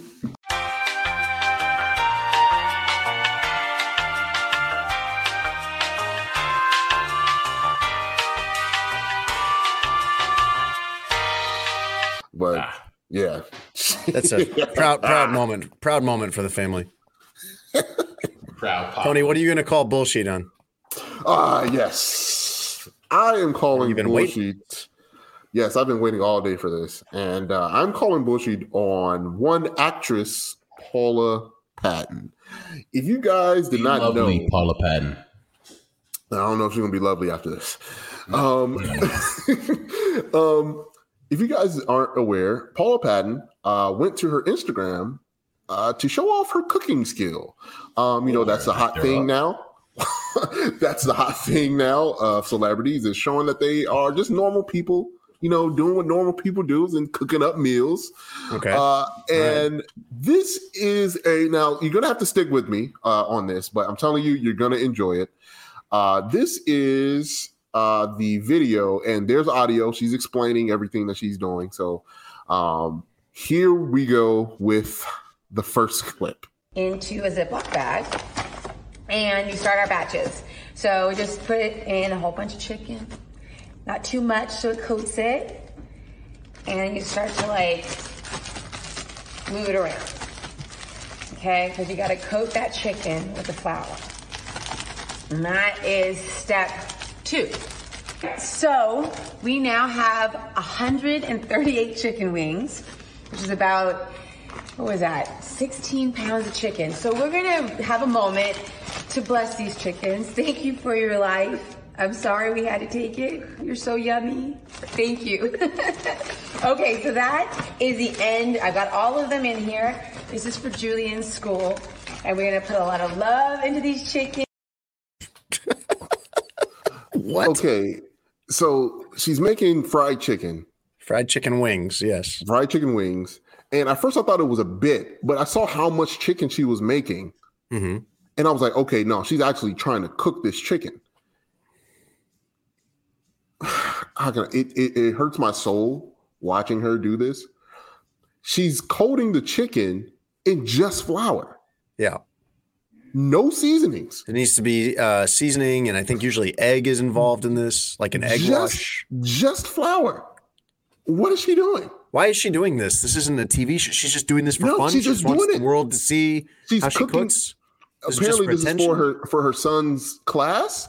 Yeah, but why is this being documented, though? This is not a TV show on the Food Network. This is just because this is what celebrities do. You need to see everything they're doing. She wanted to show her mom's super secret recipe on how to cook fried chicken. That was a good reason it's a secret. And it's about to come up, Russ. Here we go. 3 ingredients that I use for seasoning these fried chicken. My mother's recipe, so it's Lari seasoning salt, very important. Pepper, organic pepper. Paprika, organic. I try to do organic when I can. And if you can't, no big deal. We just do the best that we can. All right. So I start to dust it with the Lari salt, right? Each chicken gets enough, maybe a little too much, because I like it a little salty. Okay, each chicken getting a nice little dose of pepper. And we give it some paprika. All right, we'll make to a next step now. Look, that's a good color. Because I'll probably flip it again, because I want this side to get all of the spices that the other side got, right? So I'm going to flip it. All right, so now we repeat. Okay, so these chickens are ready to go. Look at, they look pretty, they're brown, they got a little crispiness on it. And now, okay, I should have shown you, put down some paper towels to soak up the grease. Nice. It looks very salty. Good. That is perfect. And that now becomes the chicken that I get to eat and taste. Oh, don't eat that. Hot, but... Oh, don't eat that. Oh, don't. Oh, no. It's probably cold inside. Mm. No, not in. Oh. She seasons the chicken in the grease as it's frying. It also looked extremely salty, like very seasoned. And then ate it when it was pink on the inside. Okay. What are we doing? Yeah, what she needs to get a thermometer to be able to tell if that's done. There you go, Jason. There we go. And so here's my thing. Tony, I get on this podcast at least once every week, maybe every other week, and I say we have to stop asking famous people things. That's your catchphrase. She going to give her son old school salmonella because she didn't check the temperature of that damn chicken. It looked good. It looked okay. No, before she cut into it. No. It looked like kind of golden brown on the outside, but. Oh, yeah, it was golden brown. All that paprika and Lowry's that she put on that joint. Is she okay? Because when she cut that open, it was really pink. Is she all right? Did she get sick? So she saw the backlash that she was getting from the community on the socials about the way she cooks her fried chicken. And here is her response. Hi, everyone. How you guys doing out there? So I'm in Mexico with my son, and we're out here anyways. And I woke up, and people were like, did you see on Instagram and TikTok and Twitter, they're talking about the way you fried chicken? I was like, oh, no, what? Yeah. But that's okay. I just wanted to respond and say, listen, I get it. It might look crazy. It is the way we do it. My mom taught me. It is my mom's recipe. I do believe in washing the chicken, and maybe the way the video was edited, it looks like I don't wash it long enough, but I definitely do because I feed it to my son. That's not the problem. And I fed it to his whole school. That batch I made it for his school. But anyways, it's all good because everybody's got their own way of making things, and I'll take suggestions. I make a new kind of fried chicken, but I'm going to always make my mom's chicken the way that she did it. We put the seasoning in the oil and all that. It's just the way we do it. But that's all good. I just wanted to send everybody love. I appreciate the comments and the room for improvement, and to know that that's just the old family recipe. That's how we do it. But it's all good. So I hope you all have a wonderful Tuesday. Sending you all love. Bye. That's what I'm calling bullshit on this week. You took us through a lot of Paula Patton there, Tone. That was a lot of Paula Patton. I will say, Paula Patton, even through all of that, still gorgeous. And honestly, the real flex was her saying, yo, I'm in Mexico. Comments, I'm in Mexico. Right. I don't give a fuck. Sorry if you can't hear me over the beach in the background. Right. One, if that is how she grew up eating chicken, then her stomach must be indestructible. She must be able to eat anything like a goat. Two, I'm sure her mom's a nice lady, but Paula Patton might want to use someone else's mom's family recipe. Oh, yeah, definitely. What exactly are you calling bullshit on, though, Tone? Like, she's a bad cook. So what? Cooking. Like, what's the bullshit? Yeah, please don't post on social media acting like you can cook. You obviously cannot. Please do not. Right. This is spreading mis. We talk about the spread of misinformation in today's age. Really? This is misinformation. This is misinformation. Do not tell people this is how you cook chicken. Paula Patton's been a successful actress for a long time. An electric thermometer cost a good one, $30. Easy, please. 75 maybe, but I'm sure she can afford it still. Go save your family, Paula. Save your family. It doesn't bother her, Russ. She's been eating that pink cold chicken all her life, apparently. Dog, there's somebody who was at her parents that saw that was like, I see this why I tell my kids don't go to nobody how to eat because I don't know what these people are doing to this damn chicken. That's the part of the video I didn't of the response video that got me where she's defiantly being like, I served this to children, tons of them, tons of hundreds children. Of kids. I gave this undercooked chicken to a lot of kids, having their stomachs pumped at the ER. All right, Paula Patton, you've had bullshit called on you. I Call Bullshit is brought to you by Sheets and Giggles, proud sponsor of our show. You can go to Sheets. Chicken. They do not sponsor that chicken, no. And even as amazing as their sheets are, if you eat that chicken, you will have a fitful night of sleep because of what's happening on your insides, regardless of what you put on the bed. But if you don't eat undercooked chicken and you get Sheets and Giggles, you'll have a great night's sleep. So go to sheetsgiggles.com/SA. They will automatically apply the 23% discount if you go to that specific landing page, and you can get anything you need there with great eucalyptus material and a great discount at 23% off.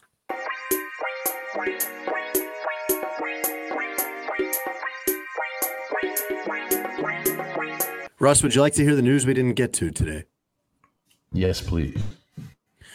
Colin Kaepernick still trying to make it to the NFL after missing 5 full seasons. How much money do you think he's lost, by the way, in 5 full seasons? You saw Andy Dalton, I think, just got $6 or $8 million. What do you think Colin Kaepernick has lost in what would be close enough to his athletic prime that I think, had it just been about football, he probably would have been on a team for the last 5 years. For where he was at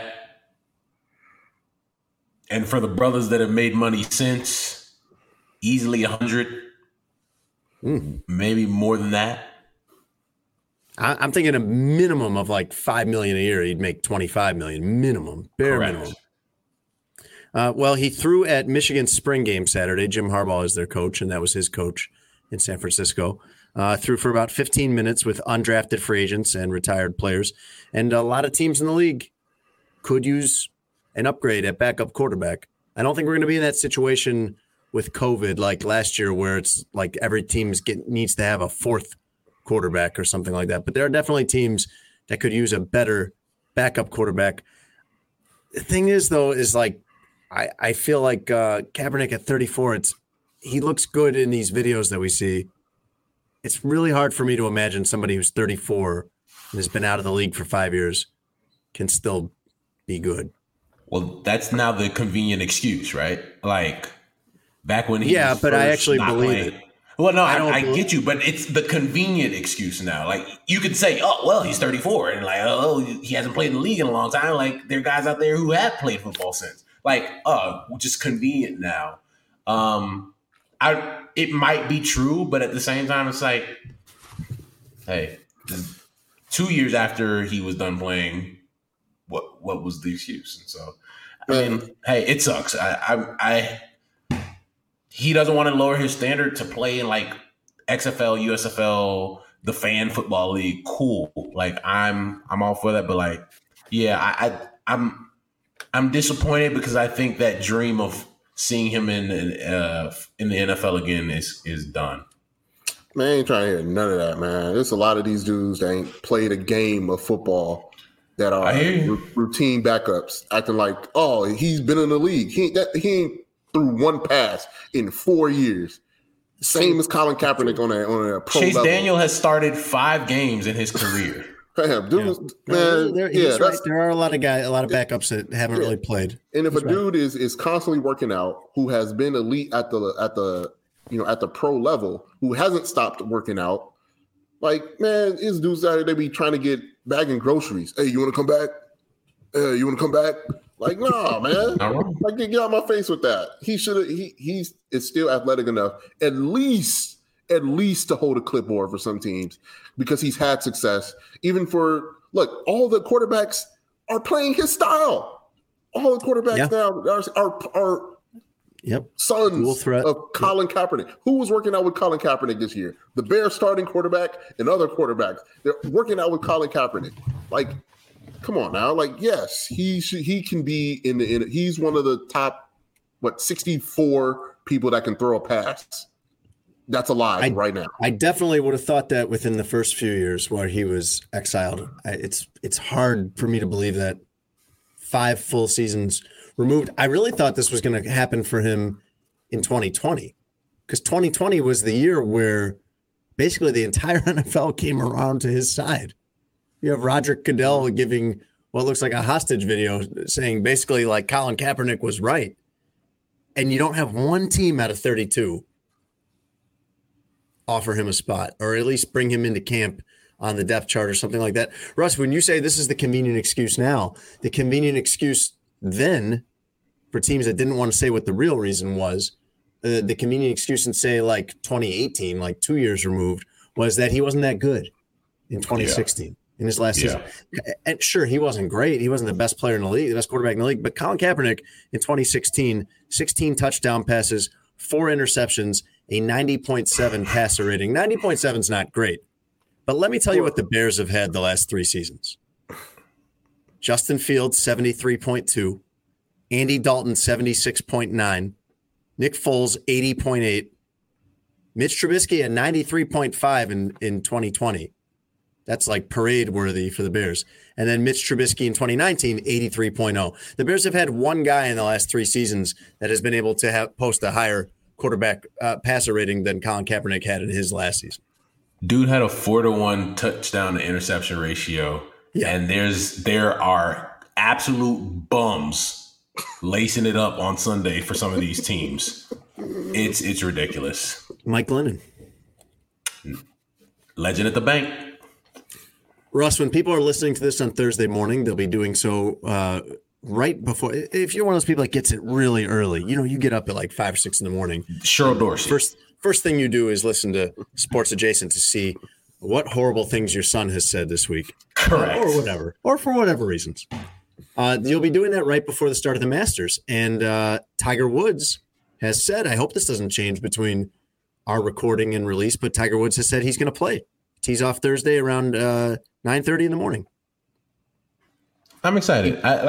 I don't think there should be an expectation on Tiger.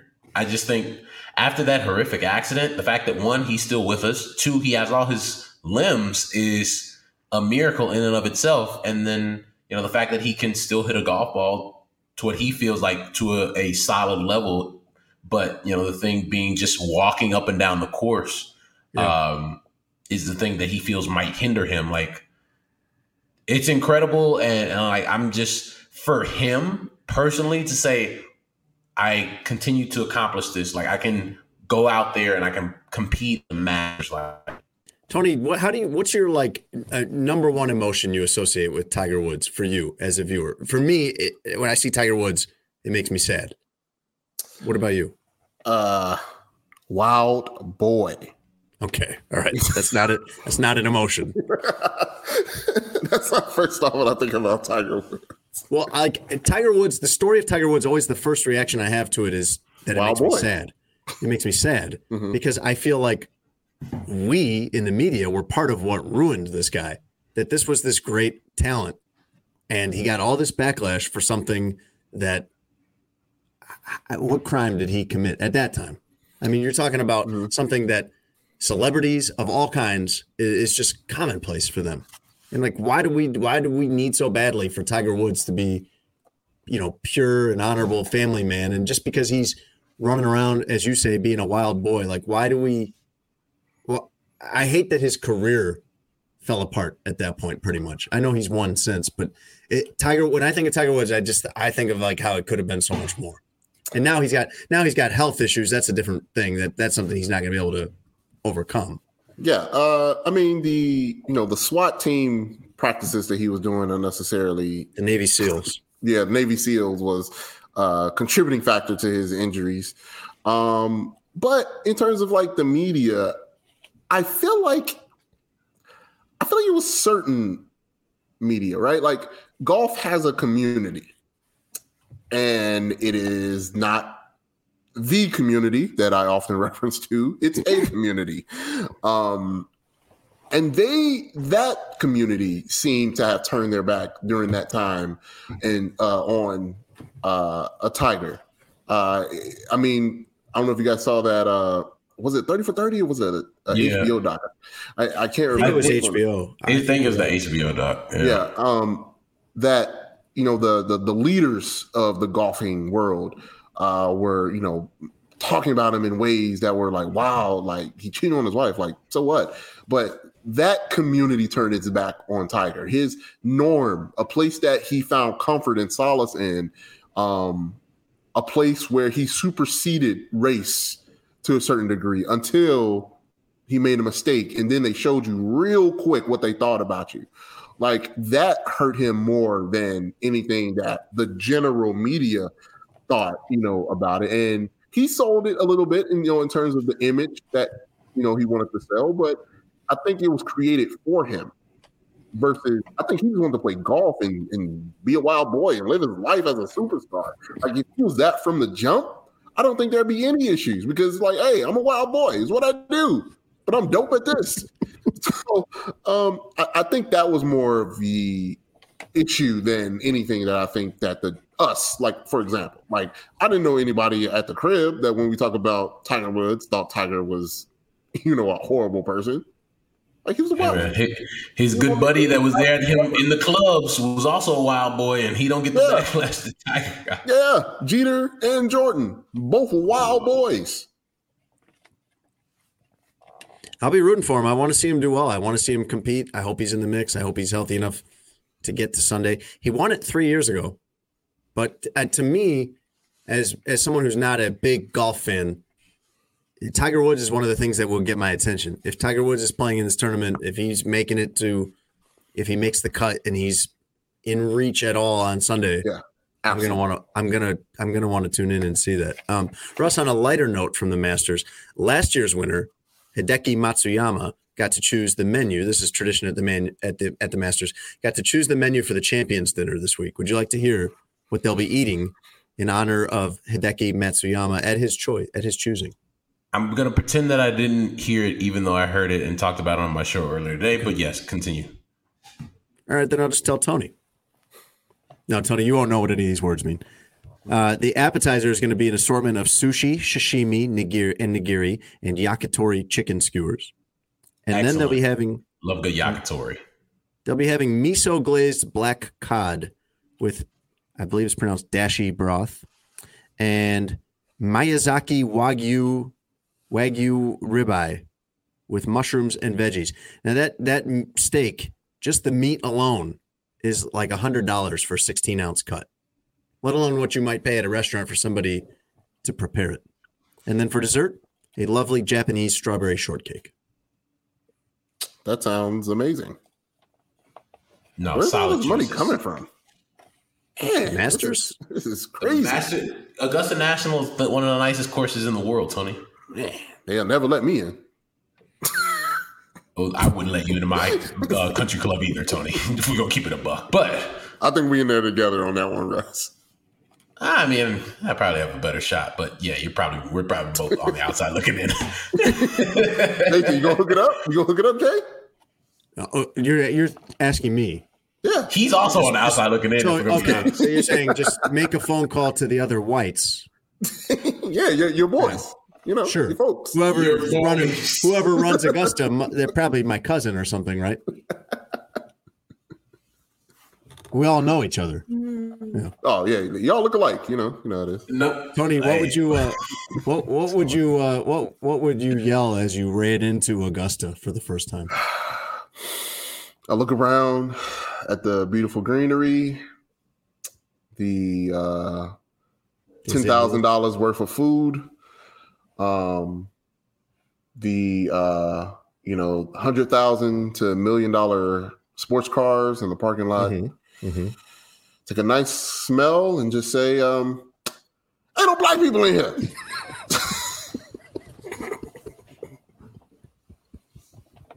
Oh, never mind. I see him. He behind the back. I see you in the uniform. What all up, bro? Right. That's all right, buddy. That's enough. That's enough from you, sir. Jason, get Tony, us out of here. You would see Tiger Woods there. He'd be playing. He's playing in the tournament on Thursday. Well, hello, brother.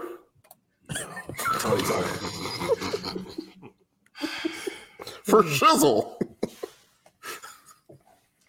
Jason, please continue. Russ, a couple things from the Grammys. I don't know if you watched the Grammy Awards, but I didn't.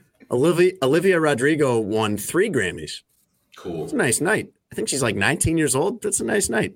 But apparently 3 is too many to hold in your hands because she dropped one on her way out and it broke in half. Also, LeVar Burton was introducing a comedian at the Grammys, Nate Bargatze. I don't know if you've ever heard of Nate Bargatze. He's very funny. I'm a tough grader when it comes to comedians. I have a very high standard of what I think is funny, and Nate Bargatze is funny. LeVar Burton introduced him by saying, quote, "I want to warn you all that our next presenter is a comedian. Remain in your seats and keep your hands to yourself." Funny. It's a good joke.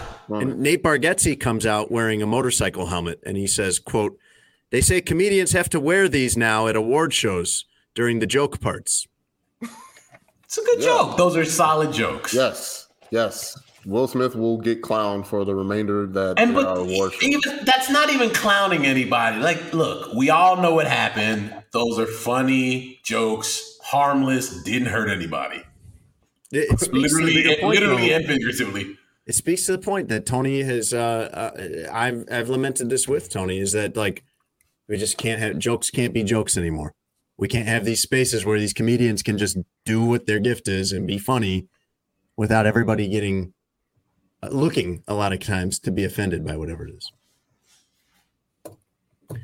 And finally, Russ, I need to let you know about a product called the Licky Brush. That's L-I-C-K-I. You look like you already know about this. Do you know about the Licky Brush? Yo, no. Tony's the one with the big eyes on this. Like, he's got it really excited. Yo. But this is a product if you have a pet cat. Again, I'm saying literally. You guys are making all these faces. I'm talking in the strictest dictionary sense of all of these words. They have a commercial. Their commercial starts with, "Have you ever wanted to lick your cat? Well, now you can." Without the hairballs. So the Licky Brush is basically like a device that you put in your mouth. You can... Come on now. Come on. Stop it. But you got to pick, and it has a tongue that comes out that has like spikes on it, and you can lick your cat with this thing. And kind of, and that's part Jason, of grooming. Jason, I'm serious. Jason, where did you find this? Let me see if I can find a picture of it for you. No. Licky Brush. Jason, it's a real thing. All right, here, look, I'll show it to you, Russ. Here you go. This is what it looks like. Can you guys see? So these people will put this in their mouth. Jason, people aren't licking their cats. Well, I think they might be, Russ, because, again, the commercial continues and it says, "Cats groom each other as a form of social bonding. As a human, you're left out of this intimate ritual." So you picture like a pacifier that has like a baby would use, but coming out of it is like a tongue with some little spikes on it to groom your cat. And instead of like doing it, with a brush or something, you would do it in a licking motion. Yeah. I don't know what's weirder about this as I look through it. I went through some reviews. I don't know if there we go. Tony's put a picture of it up there. Thanks, Tony. Yeah.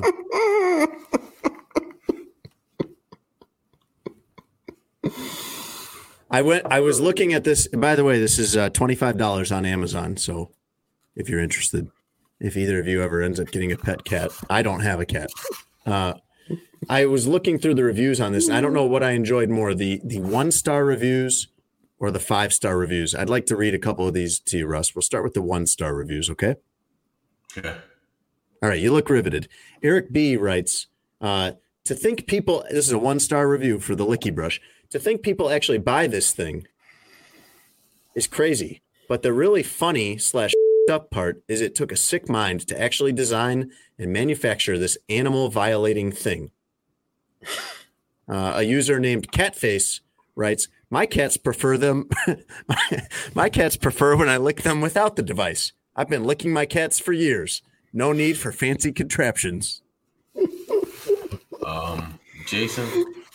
Ben R. writes, if you have licked or are currently licking your cat, you are a freak. I bought this for my girlfriend as a gag gift, expecting it to be thrown away. She used it. I left her. Yes, Russ? Jason, I usually reserve this statement for Tony, but I'm going to tell you because you deserve it now. Okay. My mom listens to this podcast, and also your mom listens to this podcast. And you this can be is something you buy if you have a pet cat. Russ, you can buy this at Petco. In fact, and here's a very practical review from Vince D. He writes as a comment, the most ridiculous toy ever. First of all, it's not practical. Your jaw will get tight and sore very fast, and it is not effective. You will not be able to do a good job with your mouth. Those are all the one-star reviews. Would you like to hear any of the five-star reviews? I don't. I'll take that as a yes. Felix M. writes, awesome. My wife loves when I use this.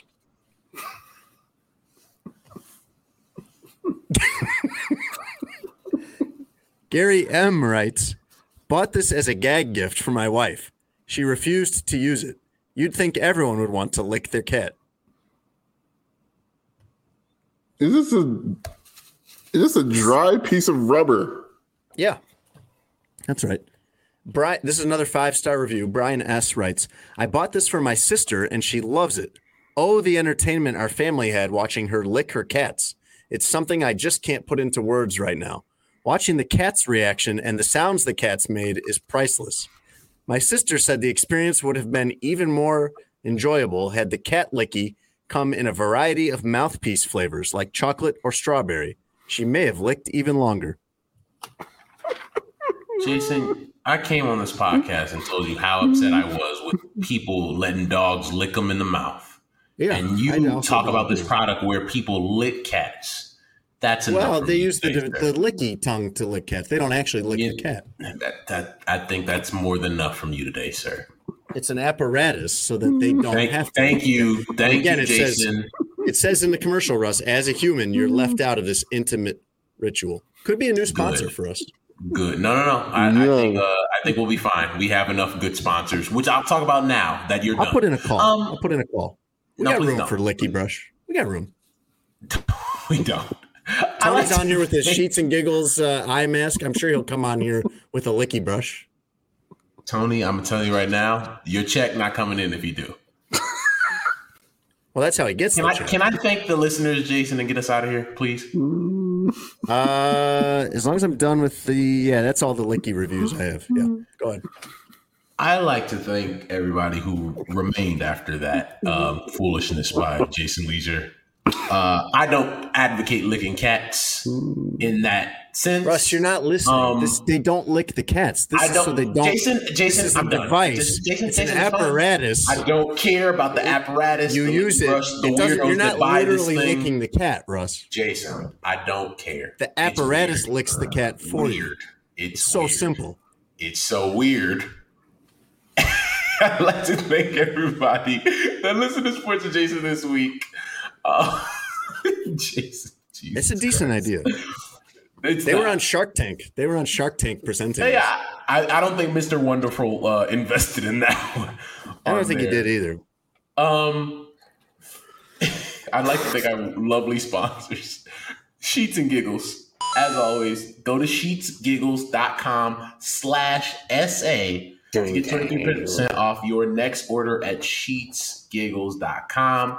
lovely sheets. We all have them on our beds. You will not regret it. We are also happy to bring on our new sponsor, Connect Roasters, into the Sports Adjacent family. Use promo code ADJACENT23 to get 23% off your next order of $30 or more at connectroasters.com. Local Chicago brand. We are very happy to partner with them. They give back to the community, and we're really, really happy to work with them. As always, make sure you're listening to the podcast each week. Spotify, iTunes, Stitcher, wherever you find your audio content, make sure you're downloading, leaving 5 stars, leaving reviews. We will read those reviews on air. Tell all your friends about the podcast. Gentlemen, before we let the fine folks go, anything else? Tony, when he's saying, he's telling people about Sheets and Giggles, he's saying, get the sheets. You won't regret it. Mm-hmm. Like we had to yell at you to get you to open the box they sent you. Mm-hmm. That's how much I value them. Yeah, they sent you for free. They sent you free sheets that you could try out, so that you'd be able to talk authentically about them. Mm-hmm. And you're like, yeah, I'm going to put these into storage until I'm married. Mm-hmm. And Russ and I both lit you up for it. Mm-hmm. And now's the part where you thank us for that, I think.